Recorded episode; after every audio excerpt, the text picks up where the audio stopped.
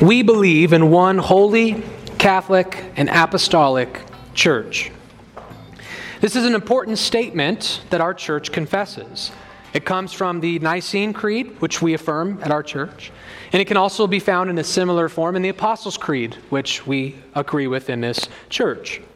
But every time we have recited the creed, almost every time, we have had to stop at the beginning and sort of explain what the word Catholic means to us and what it really meant originally as it has evolved and changed in people's minds over the years.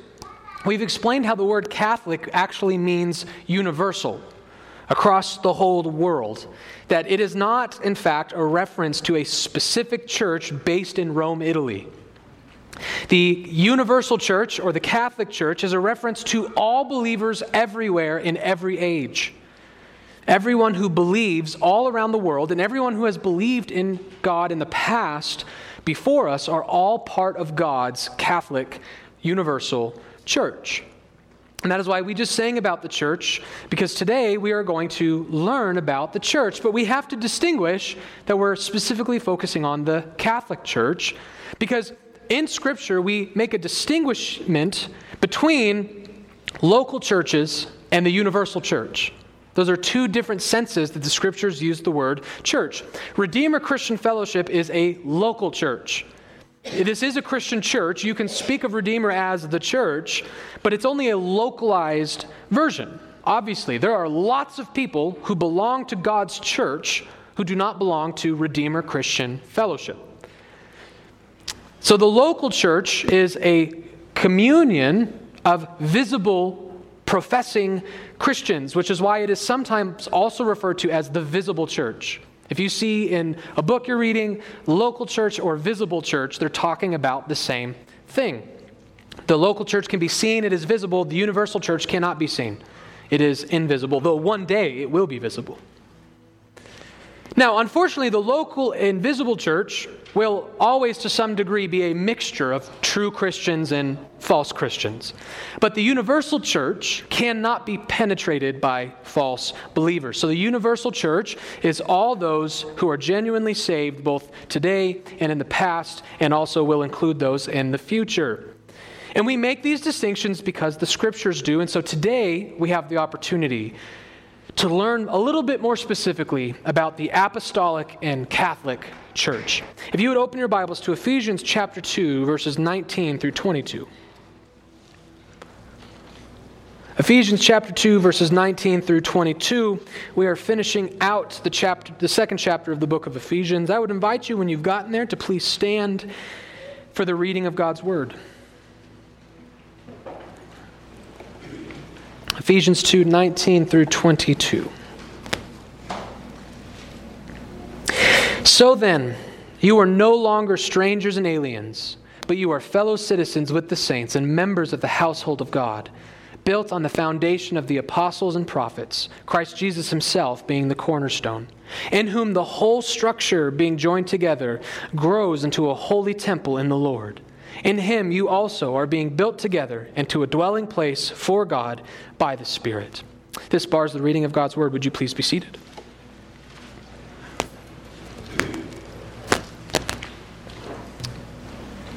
Paul has concluded his argument, essentially, that he's been making throughout Ephesians chapter 2. Uh, his overall argument has been the unification of Jews and Gentiles into one new Israel, a new constituted body. And here he concludes his arguments by saying this union takes place in the Christian church. It is in God's church, the new Israel, where the unification of the Jew and the Gentile believers is accomplished.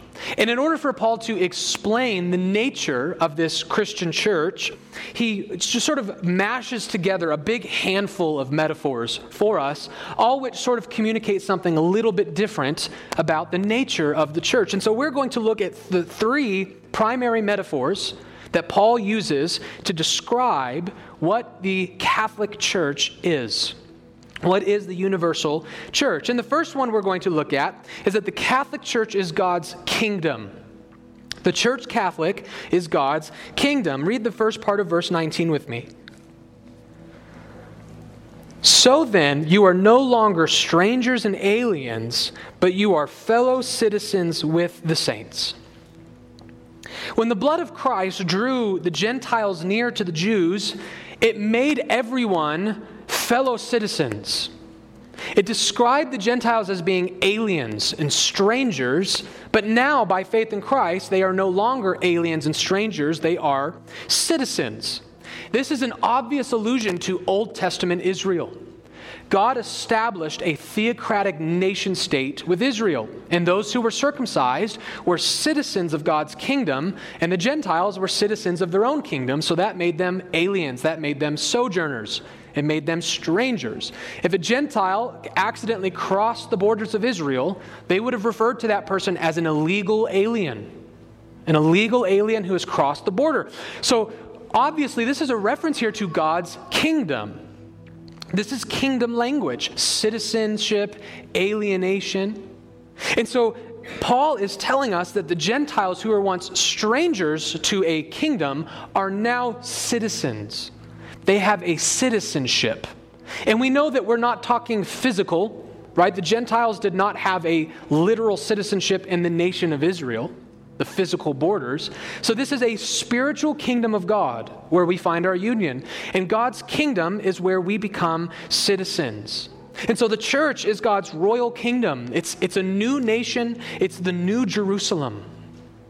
In this, we see then how the Christian church is actually the fulfillment of Old Testament Israel. God set up this theocratic nation state for a purpose, and it was supposed to go away. It was supposed to end when the Old Covenant, which created the theocratic nation state, ended. So, national Israel is gone away. It's no longer God's plan and purpose. It's been fulfilled by the spiritual kingdom. So, it is no longer your your job, if you want to worship God rightly, to travel to Israel once a year, maintain some kind of temporary uh, citizenship, and go to the temple and worship there. Just as Jesus told the, the Samaritan woman, a day is coming where you can worship God from anywhere. Because his nation is no longer confined to a small chunk of land in the Middle East. It is a spiritual, global nation that you can have citizenship in right now. By the way, this isn't the only time Paul uses this metaphor of citizenship. He says it similar in Philippians 3:20. You don't have to turn there. I actually have it on the screen for you if we can flip to it. Notice what Paul says in Philippians 3:20, "But our citizenship is in heaven, and from it we await a savior, the Lord Jesus Christ."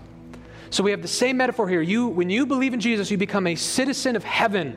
You become a citizen of a spiritual kingdom which is not of this world, and it is the fulfillment of Israel. And we know that because he says you are now citizens with the saints. You have joined them in this new kingdom.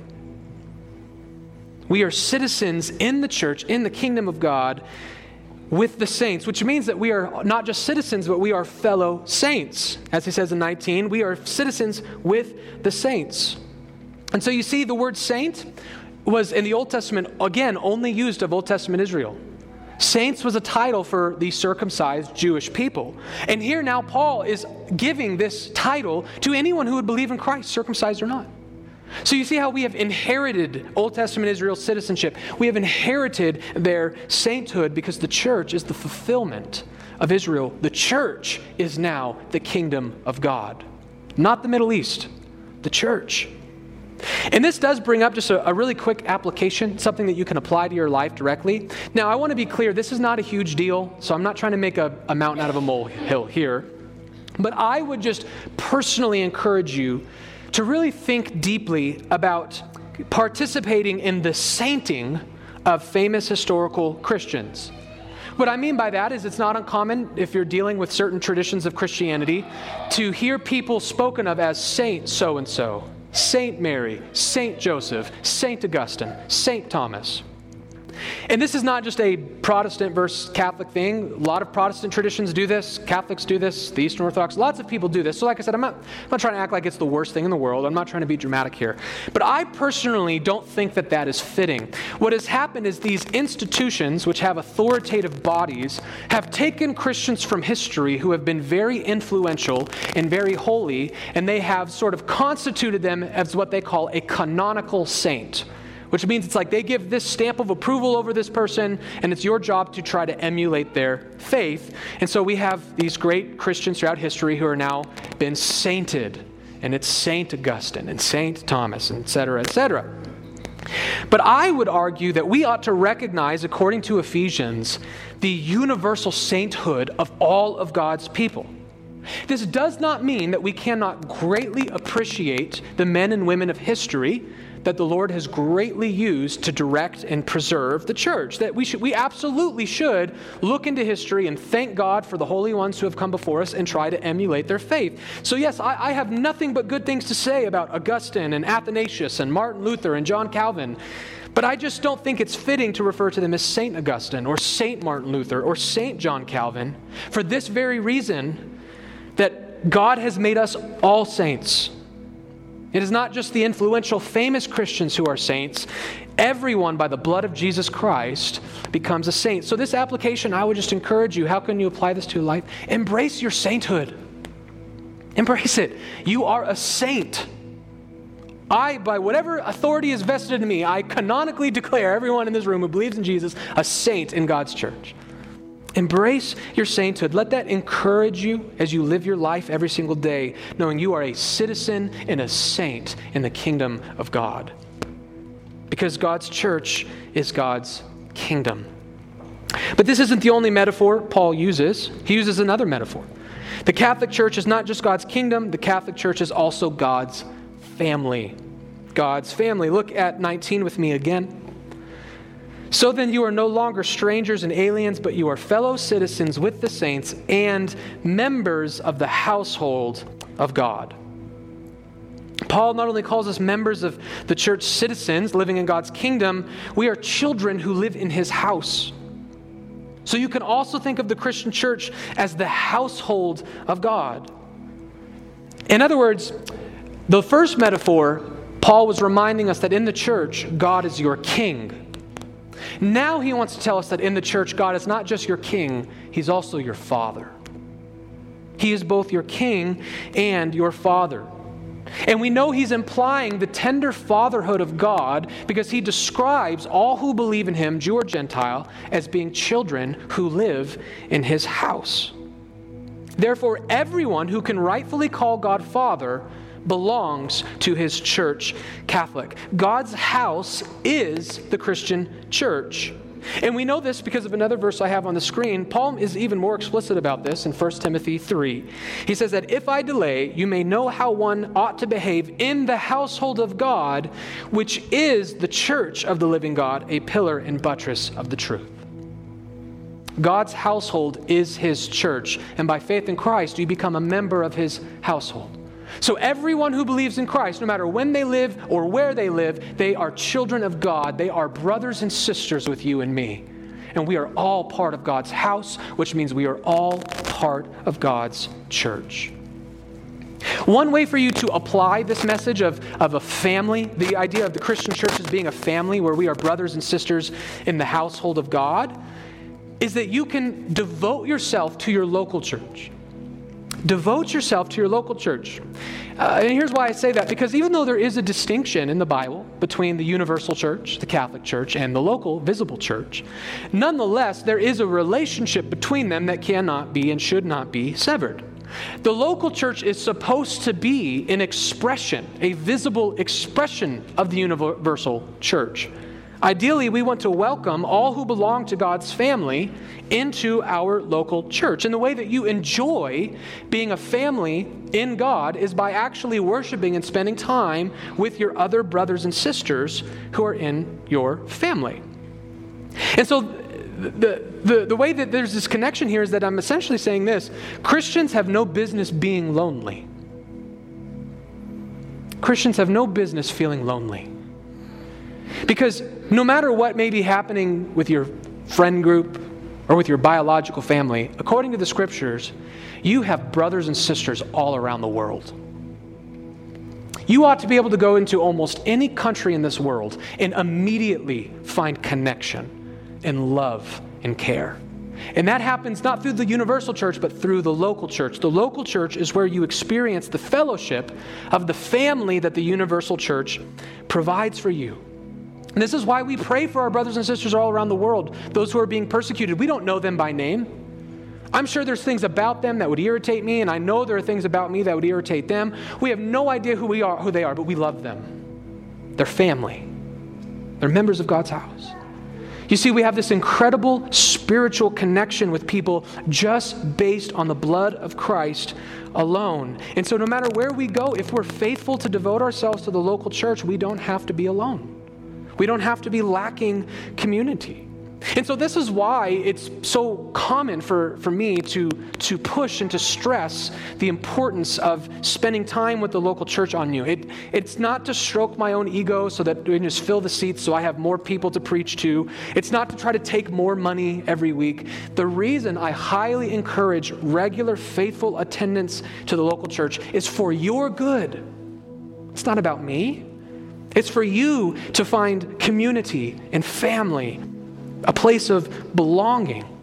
And that's why we, this is obviously includes Sundays. I'm, I'm, mainly talking about Sundays, but I'm not just talking about Sundays. I'm talking any opportunity you have to be with the people of God. I would encourage you to try to prioritize it to spend time with your family and really feel that connection as brothers and sisters. And by the way, before we move on, what I'm saying here is actually so important that it's made its way into almost all of the creeds of the ancient church. There are lots of important doctrines that get left out of the creeds because they're trying to be real, real specific. But what we call the communion of the saints, where God's saints, where God's people actually commune and live and spend time together. The communion of the saints is in many of the confessions that the churches throughout history have affirmed. For example, in the writing of the Apostles' Creed, which we think is the oldest confession in the history of the church, it says this at the end I believe in the Holy Spirit, the Holy Catholic Church, the communion of saints. You see the connection the Apostles' Creed is making? Once a person is part of the Catholic Church, they then need to transition to communing with the visible church, with the local church. Let me also read to you the words of the Westminster Confession of Faith, which I have this on the screen for you all. It's a long quote, but they have a chapter just dedicated to what is called the communion of the saints. And they have multiple paragraphs on the importance of the communion of the saints. Read with me just the first two paragraphs. All saints that are united to Jesus Christ, their head, by his Spirit and by faith, have fellowship with him in his graces, sufferings, death, resurrection, and glory. That's the universal church. And being united to one another in love, they have communion in each other's gifts and graces and are obliged to the performance of such duties, public and private, as to conduce their mutual good, both in the inward and outward man. Now we're talking about the local church and sharing our spiritual gifts with one another. Saints, by profession, are bound to maintain a holy fellowship and communion in the worship of God and in performing such spiritual services as tend to their mutual edification, as also in relieving each other in outward things according to their several abilities and necessities. Which communion, as God offereth opportunity, is to be extended unto all those who in every place call upon the name of the Lord Jesus. I love the relationship here between the local and the universal church. Anyone who's part of the universal church is welcome to my gifts. If you love Jesus, I'm here to help you. That's what the confession is saying. But it's also recognizing that at the same time, I can't do that. I can't help everyone in the world. So while everyone who calls on the name of the Lord Jesus Christ is entitled to my love and my service, the best way I can perform those gifts is by regularly communing with a small body. So you see the importance of the local church as it pertains to the universal church. And so I hope that scripture and history a little bit has made it clear on how important communion with God's people is. And so please keep this in mind in all of our fellowships. Those we gather with are your brothers and sisters, your fellow saints. So reach out to one another in love. Reach out to newcomers and spend time with each other. But don't allow yourself to be alone. Don't allow yourself to feel lonely because you have a family in the household of God. So take advantage of your spiritual bonds. That's a lot for an application. Let's move on to our third metaphor. We've discussed how the church is God's kingdom, the church is God's house. But the one that Paul spends the most amount of time on is that the church is God's temple. The church is God's temple. Let's read verses 20 and through 22. Built on the foundation of the apostles and prophets, Christ Jesus himself being the cornerstone, in whom the whole structure being joined together grows into a holy temple in the Lord. In him you also are being built together into a dwelling place for God by the Spirit. Paul spends most of his time in this short passage describing the church as a temple. In the Old Testament, the temple was the focal point of religious worship. That's where you had to worship God. That's where the sacrifices were offered. And the reason all this is the case is because, most importantly, the temple was where the presence of God dwelt. The idea was that you can't worship him out in the country because he's not there. He's in the temple. The, the, the, key attribute of the temple is that it was where the presence of God dwelt. And so, in order to worship God, you had to go to the temple. And even that wasn't enough. You had to have a mediator who offered your sacrifices on your behalf for you. You were not allowed in the Holy of Holies, and the Gentiles weren't even allowed to the inner courts. There was all of this separation as they worshiped in the temple. But now we see that the temple, like the rest of the nation of Israel, was a type for a coming spiritual reality, and that is the New Testament Christian church. The reason we don't worship in temples anymore is because we are the temple. You don't need a temple in Israel. That was destroyed in 70 AD, and there's a reason in God's providence it has not been rebuilt. The first time the temple was destroyed, in God's providence, He rebuilt it because they were still living in a day and age where they needed it. But Rome came and destroyed it for a second time, and it has not been rebuilt for 2,000 years. And check the news, it's not coming anytime soon. And you know what we say? Good. Good. There are Christians who believe that one day the temple will be rebuilt in the millennium and then we're going to keep worshiping in the temple in the millennial period. And I tell you, that's just simply not true. The temple had a purpose and it's been fulfilled in you. In you, in me. You're the temple. And, and how do we know this? Because notice, look at Paul's language. Let's look at verse 21 in whom the whole structure being joined together grows into a holy temple in the Lord. As believers come together, we become the pieces that build this holy temple. So you do worship in a temple, technically. Every time the church gathers, you're in your temple. We are all pieces of God's Catholic temple. He continues in verse 22 In him you are also being built together into a dwelling place for God by the Spirit.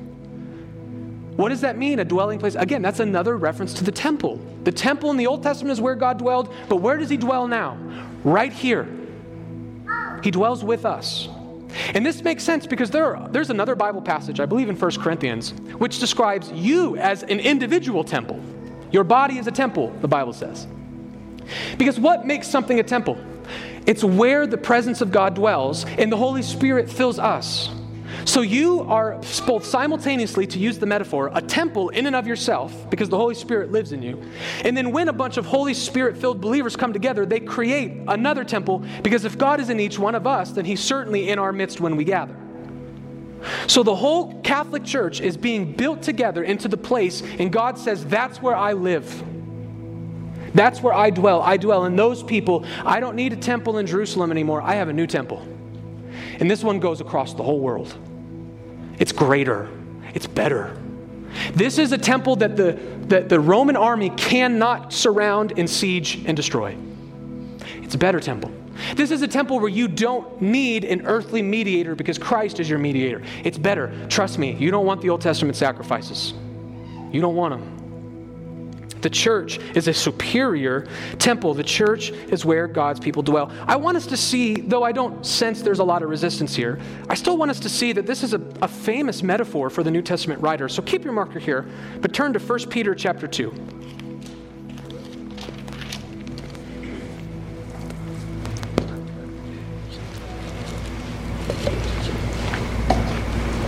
First Peter chapter 2. Look at verses 4 through 10 with me. And Polly, I just have the heading. You can change it over one, but it won't have the text. Thank you. Peter says this in 1 Peter chapter 2 verses 4 through 10. Speaking of coming to Christ, as you come to him, a living stone rejected by men, but in the sight of God chosen and precious, you yourselves, like living stones, are being built up as a spiritual house to be a royal, a holy priesthood, to offer spiritual sacrifices acceptable to God through Jesus Christ. For it stands in Scripture Behold, I am laying in Zion a stone, a cornerstone, chosen and precious, and whoever believes in him will not be put to shame. So the honor is for you who believe. But for those who do not believe, the stone that the builders rejected has become the cornerstone, and a stone of stumbling and a rock of offense. They stumble because they disobey the word as they were destined to do. But you are a chosen race, a royal priesthood, a holy nation, a people for his own possession, that you may proclaim the excellencies of him who called you out of darkness into his marvelous light. Once you were not a people, but now you are God's people. Once you had not received mercy, but now you have received mercy. Do you see the way the whole Old Testament comes a, it comes as a type and shadow for our New Testament life.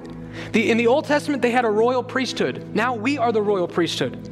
In the Old Testament, they had to enter into the temple and offer acceptable sacrifices to God through a high priest. And what we do every single Sunday is we come into a spiritual temple and we offer, verse 5, a spiritual sacrifice, which is acceptable to God through Jesus Christ, our mediator. You see, we're still worshiping exactly the same way as the Old Testament saints, it's just spiritual now.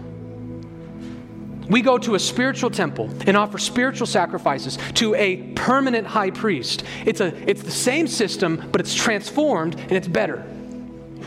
But in here, we have the same metaphor that Christ is the cornerstone of the temple the foundation of the temple, and we are living stones. We are all each individual stones which make up God's temple, aka God's church Catholic. We are the dwelling place of God, where God dwells, where we worship Him through Jesus Christ. But before we continue, before we conclude, we've, we've seen all three metaphors, but there's, there's one bit that's really important that we've left out. No matter which metaphor you choose to use, whether you think of, I mean, they're all true in a different way, but when you think of the, the church as, as a house or as a temple, the idea is that whatever structure you attribute to it needs a foundation. Something has to give life and strength and stability to this church so that I can confidently say Rome can't destroy it. And that's why Paul tells us that the temple, the nation, the church, God's kingdom, it has a foundation. It's built on something. So let's go back to Ephesians 2 to see what it's built on. Ephesians chapter 2, look at me in verse 20. This new church institution is built on the foundation of the apostles and prophets, Christ Jesus himself being the cornerstone. So, the first thing, Paul essentially says we're established on two things, two related things. The first one is the apostles and the prophets. Now, there is some debate is what is meant by prophets in this text. Uh, some theologians think it's a reference to the Old Testament prophets. Some think it's a reference to the New Testament. I lean towards New Testament, though I don't know for sure. Both are possible, but regardless, the point is being the same point really comes across. And that is that the church stands or falls on the Word of God. Forgive me, I do not know what that is. The church stands or falls according to the Word of God. Because that's what apostles and prophets did. They revealed the revelation that God gave. And so we need to understand that this is not a reference to their persons, it's a reference to their office. It's not a reference to the people as much as it is a reference to the doctrine that the people gave us. And the reason I say that is first and foremost, this was a, these, both of these offices are teaching ministries. So what's being implied here is that these people taught us something that the church stands on. But another reason we need to understand it's the doctrine, not the people, is because the people are dead. The prophets are all dead. The apostles are all dead. If the church stands on the prophets and the apostles and they're dead, then the church has collapsed. We've lost our foundation. But we're not so much standing on the people, we're standing on their doctrine. So, in other words, what am I saying? What is underneath the Christian church? What's the foundation of the Christian church? It's true doctrine, it's God's theology. In other words, it's the Word of God. Without the Word of God, we do not have a church. We're on a shaky foundation that is bound to collapse.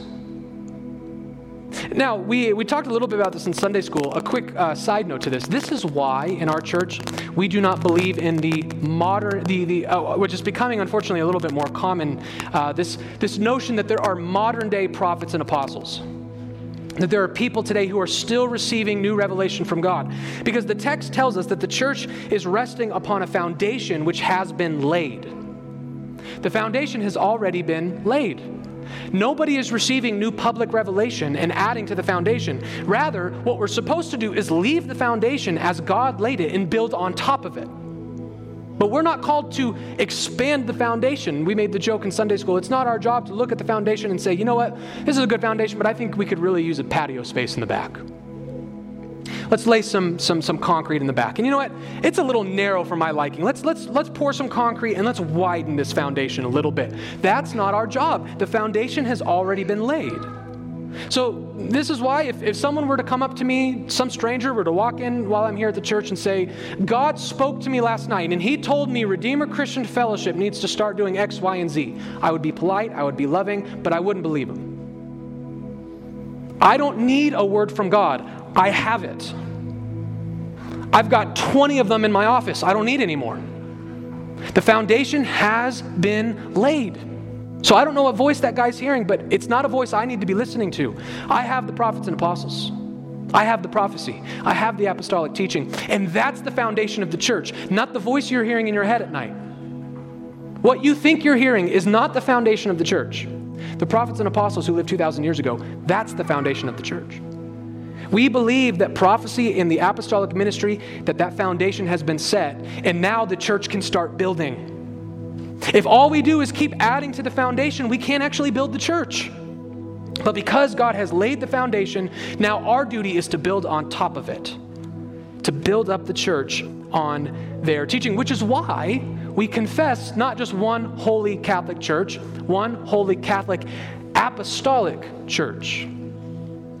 Because that's a reference. The, the, it's the, primarily the teaching of the apostles that stands underneath the Christian church. We want to know whether our doctrine is in line with the apostles. That's the key to a New Testament church. And another reason this is important is not just for the modern day new prophecies, but it's also important for a more ancient controversy. There's this controversy known in the church as apostolic succession. And there's a view among many groups that your church is not a valid church unless you have a bishop that oversees the pastors of your church, and that that bishop, whoever ordained that bishop, uh, that person who ordained him had to have been ordained by someone, and that goes all the way back to the apostles.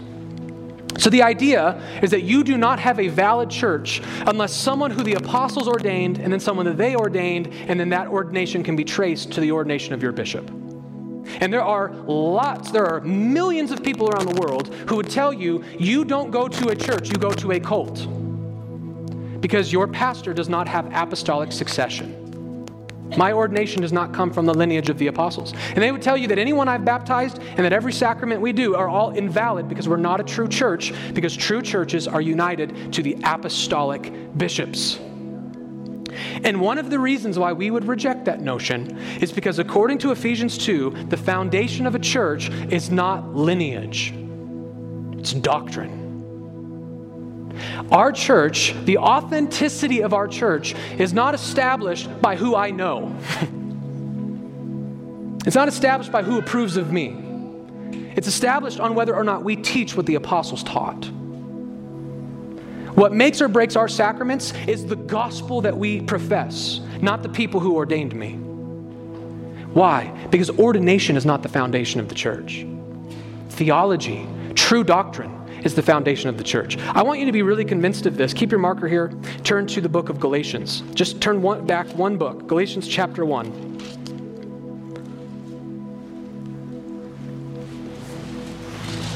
And Polly, I also have just the, the title of this on here. Galatians chapter 1, look at verse, verses 6 through 9 with me.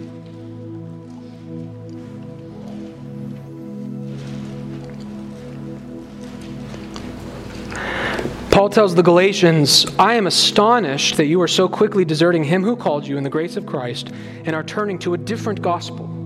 Not that there is another one, but there are some who trouble you and want to distort the gospel of Christ. But even if we or an angel from heaven should preach to you a gospel contrary to the one we preach to you, let him be accursed. As we have said before, so I now say again if anyone is preaching to you a gospel contrary to the one you received, let him be accursed. Do you see how vital the gospel, not authority, is to the establishment of the church? My ordination could come from the archangel Michael, for goodness sake. Michael himself could rip the ceiling off this place, lay his hands on me, and ordain me. And the moment I preach a false gospel, you look at me and you kick me out. We are not established on authority here. Notice Paul includes himself in this. Even if we or someone else should preach a contrary, Paul himself could give his stamp of approval on me. But if what I teach is not consistent with the doctrine that has been once for all delivered to the saints, then his ordination doesn't matter. The church is not established on authority, lineage, genealogy. It's established on the prophets and the apostles. Are you preaching and teaching the word of God? That's what matters. That's what creates a church. And so this leads to a very easy application for us. We need to devote ourselves to the teaching of the word. You see how important the scriptures are to the life of the church? Because the scriptures is our only reliable access to the prophecy and the apostles of the first century. And the entire church is established on this word of God. As a matter of fact, uh, this is one of the reasons why in the Reformation they, they tried to make the pulpit sort of the center of worship. And even today, many, many people from other traditions will criticize uh, Reformed churches because the Eucharist is not the most important thing we do, but, but the preaching of the word is. But the reformers are argued that there's an important logic to this, that there is a sense in which the preaching of the word of God is the primary thing that we do in church. And here's why. First and foremost, just put it simply, Paul never tells us anywhere that uh, the church is established on the foundation of the Eucharist. He says we're established on the prophets and apostles in Ephesians 2.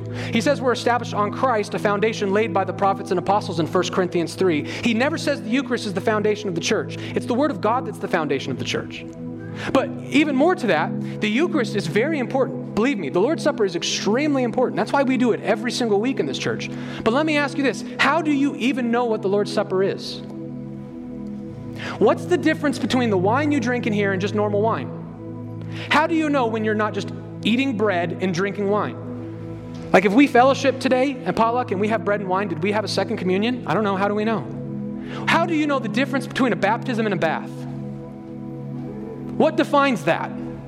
God's word. God tells us. So, this is why baptism and the Eucharist, as important as they are, they still can't be foundational because we need the Word of God to even know to do them and what they mean and why we do them. The Word of God is underneath everything we do. The songs we sang today, are they appropriate? Do they please God? I don't know. Check the Word. Should we do a call to worship? Is the call to worship necessary? I don't know. Check the Word. Should you be listening to your pastor? Check the Word. You see how it's underneath everything? It's the foundation of the church. It is the Word of God which has created the church. But the Word of God is not alone in holding the church together. As Paul says, turn back to Ephesians with me. He doesn't just say that the church is built on the foundation of the apostles and prophets, the apostolic doctrine, but that Christ Jesus himself is the cornerstone. The church is founded on a combination of the Word of God, oral, and the Word of God, the Logos, the Son. Jesus and the Word of God come together to give the church an unshakable foundation, and Christ Himself is the most important part. That's why he is called the cornerstone. You see, uh, I hear a lot of stuff about what a cornerstone is and evangelicalism, and it's a lot of times, at least according to my studies, it's not actually true. Um, but the basic gist of a cornerstone, as they did architectural buildings in the first century, was that you usually had one stone that was the primary weight bearing stone. This stone was architecturally designed to bear a huge portion of the weight of the building so that if you were to remove this stone, the whole building would collapse. Now, some say that it has to be a foundation, but that's not actually true. It could actually be like an arch. So it's not always in the foundation necessarily, but it could be. But just depending on how they design the building, you have a cornerstone, which is the weight bearing stone. And it really is. It's the most important stone in the entire building. And that's the metaphor. Paul is saying the most important piece to the establishment of the Christian church is Jesus Christ our Lord. If you don't have Jesus, you don't have church. There's nothing. It's just ruins. It just rambles. It's just stones on the ground. But Jesus Christ, with the Word of God, provides a sure foundation for the Christian church to be built. So let's summarize and put this all together. The church of Jesus Christ consists of his subjects, his children, and his worshipers. Those who make up the church are those who obey God, who have been united to Him through Jesus, and who are filled with the Holy Spirit. They are God's citizens, they are God's children, they are God's dwelling place. And this is why we conclude that the Catholic Church is not a visible institution, it is not a physical structure or a single denomination. Your membership in the Catholic Church is not based upon having the right bishop or being baptized in the right building. The Catholic Church is not a pretty, luxurious building sitting in Rome. It is the full number of God's elect.